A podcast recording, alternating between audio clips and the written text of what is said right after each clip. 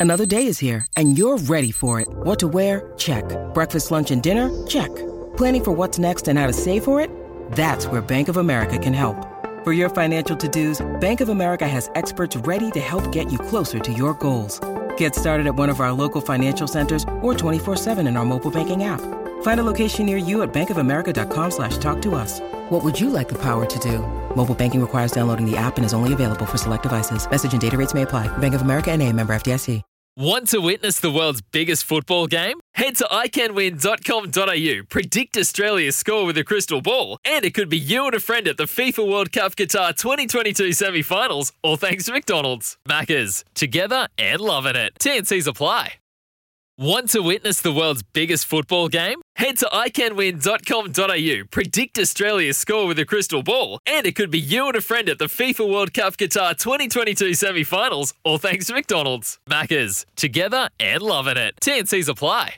Well, England have won their first ever netball series on New Zealand soil by beating the Silver Ferns 49 45 in the decider in Christchurch on Friday night, and so doing, they get to uh, hold the Taini Jamison Trophy.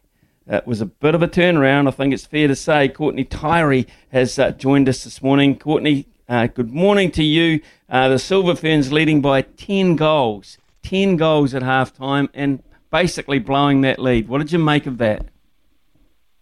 Good morning. Yes, obviously it was very disappointing, and when they were up by 10, I think everybody thought, great, we're going to take the series, take the Taini Jamison trophy. But what we knew from game two was that England really focused on their second half and, in particular, their third quarter, which is the championship quarter.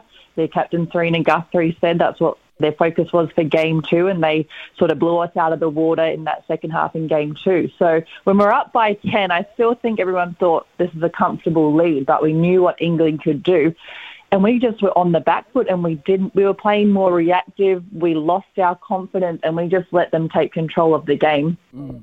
and for them to end up winning what? by four so realistically it's a 14 point turnaround which is pretty unheard of in a half of netball it is and when you also consider if you look at the game of netball compared to other sports it's about uh, of course it's about what you do with your possession but you get 50% of the possession. You get, get it under the rules of the game. You get the ball back regardless every second time. So that would be the concerning thing. I mean, if you had, didn't have possession and you blew a lead like that, you'd say, well, but they had possession. So what, what actually, if you look at the fine points of it, where did it break down?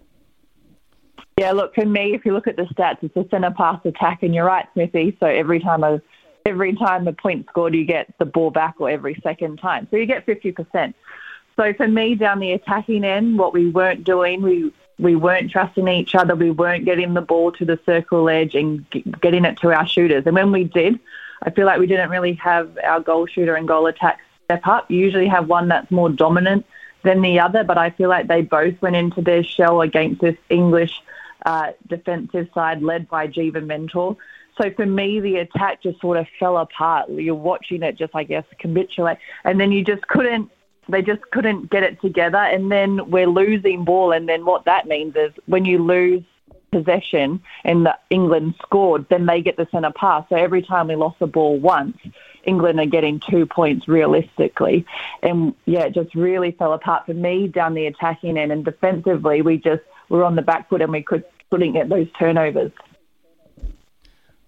Right. So Dame Noeline looks at that series. I mean, she's a winner. Um, you know, I, I, would imagine she's uh, a little angry and a little disappointed about how things turned out.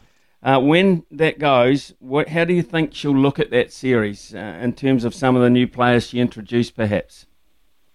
I think even after the second game, she could have probably already crossed a few players off her list heading into a pinnacle year next year for Commonwealth Games.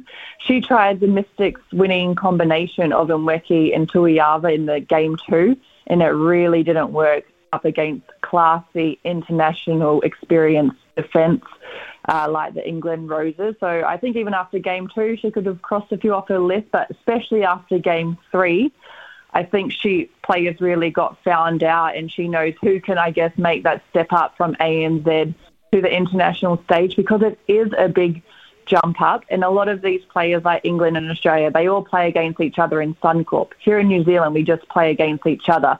So to test them against, I guess, the world's best, I think uh, she really found out some players. And I also think it makes her go back to the drawing board because you do have players like Phoenix Karaka, who's coming back from a baby, Kayla Johnson, who's put her hand up, Katrina Rore. So she's got players who are sort of coming back from having babies and aren't quite there. I think it's made probably Dame Knowles realise she needs to really start looking at these players and getting them back possibly for next year. Courtney, in terms of on-field leadership, I'm not sure it was fair to judge uh, Gina Crampton too much because of, of, the fact she missed two out of the three uh, Test matches. But th- does it fair to say we, we lacked uh, an on-field generalship in that regard? Uh, and and would you persevere with with Gina Crampton uh, all going if she's fit? Yeah, I believe that we did, and I would still go with Gina and Sulu Fitzpatrick. I believe they are the best that we have at the moment the, for the players that were available for that series, and there's a series coming up against the New Zealand men, so I would stick with them too, definitely. Uh, but also when both of them were out in the third game, or sorry, when Gina was out in the third game and Sulu, I feel like it really did. We went to sort of a fifth choice captain uh, in the best regards. And so for me, we really did lack that leadership and someone that would just stand up and take the game and say, right, follow me, this is what we're going to do. No one really put their hand up, I don't believe. Uh, but going forward, I have, for next year, we'll have players coming back into the fold. And then I think it will probably go back to Ameliaranne Ekenasio if she does uh, come back into the fold. And even Jane Watson, if she comes back, because they are our leadership group. Uh, so they'll stick with, I think, Gina and Sulu for now, but I do believe, especially in that game three, we did really lack that leadership and someone that just really put their hand up and said, right, I'm going to take charge here. The best one or two things to come out of it, then, from our point of view? Look, uh, we, we got some debuts out there, which even I they probably wouldn't be happy with how they debuted, but I think it was really good for them to get a taste because they are young, a taste of what international netball is like. And I think even young Grace Nweke coming up against the English defence was just such a big task. But I think for her to know what that feels like now to get sam- sandwiched between Geva Mentor and Gus Goss. So I think that experience that they gained and knowing how big that step up is is quite big heading into a pinnacle year next year. And I think the other positive, I guess, if you can look at it this way, is that I feel like Dame Knowles has realised the work that we now need to do and also the players that she probably had a question mark around and thought maybe they could do it. I think she's realised that that jump up for some players might just be a little too big. Okay, Courtney, we'll leave it at that. Thank you so much uh, for your input this morning. Yeah, not uh, not what we wanted over the weekend, um, but it's uh, it, uh, you know the the common phrase is learnings. I guess uh, let's get we get those learnings under control, eh, going forward. Thank you. Thank you.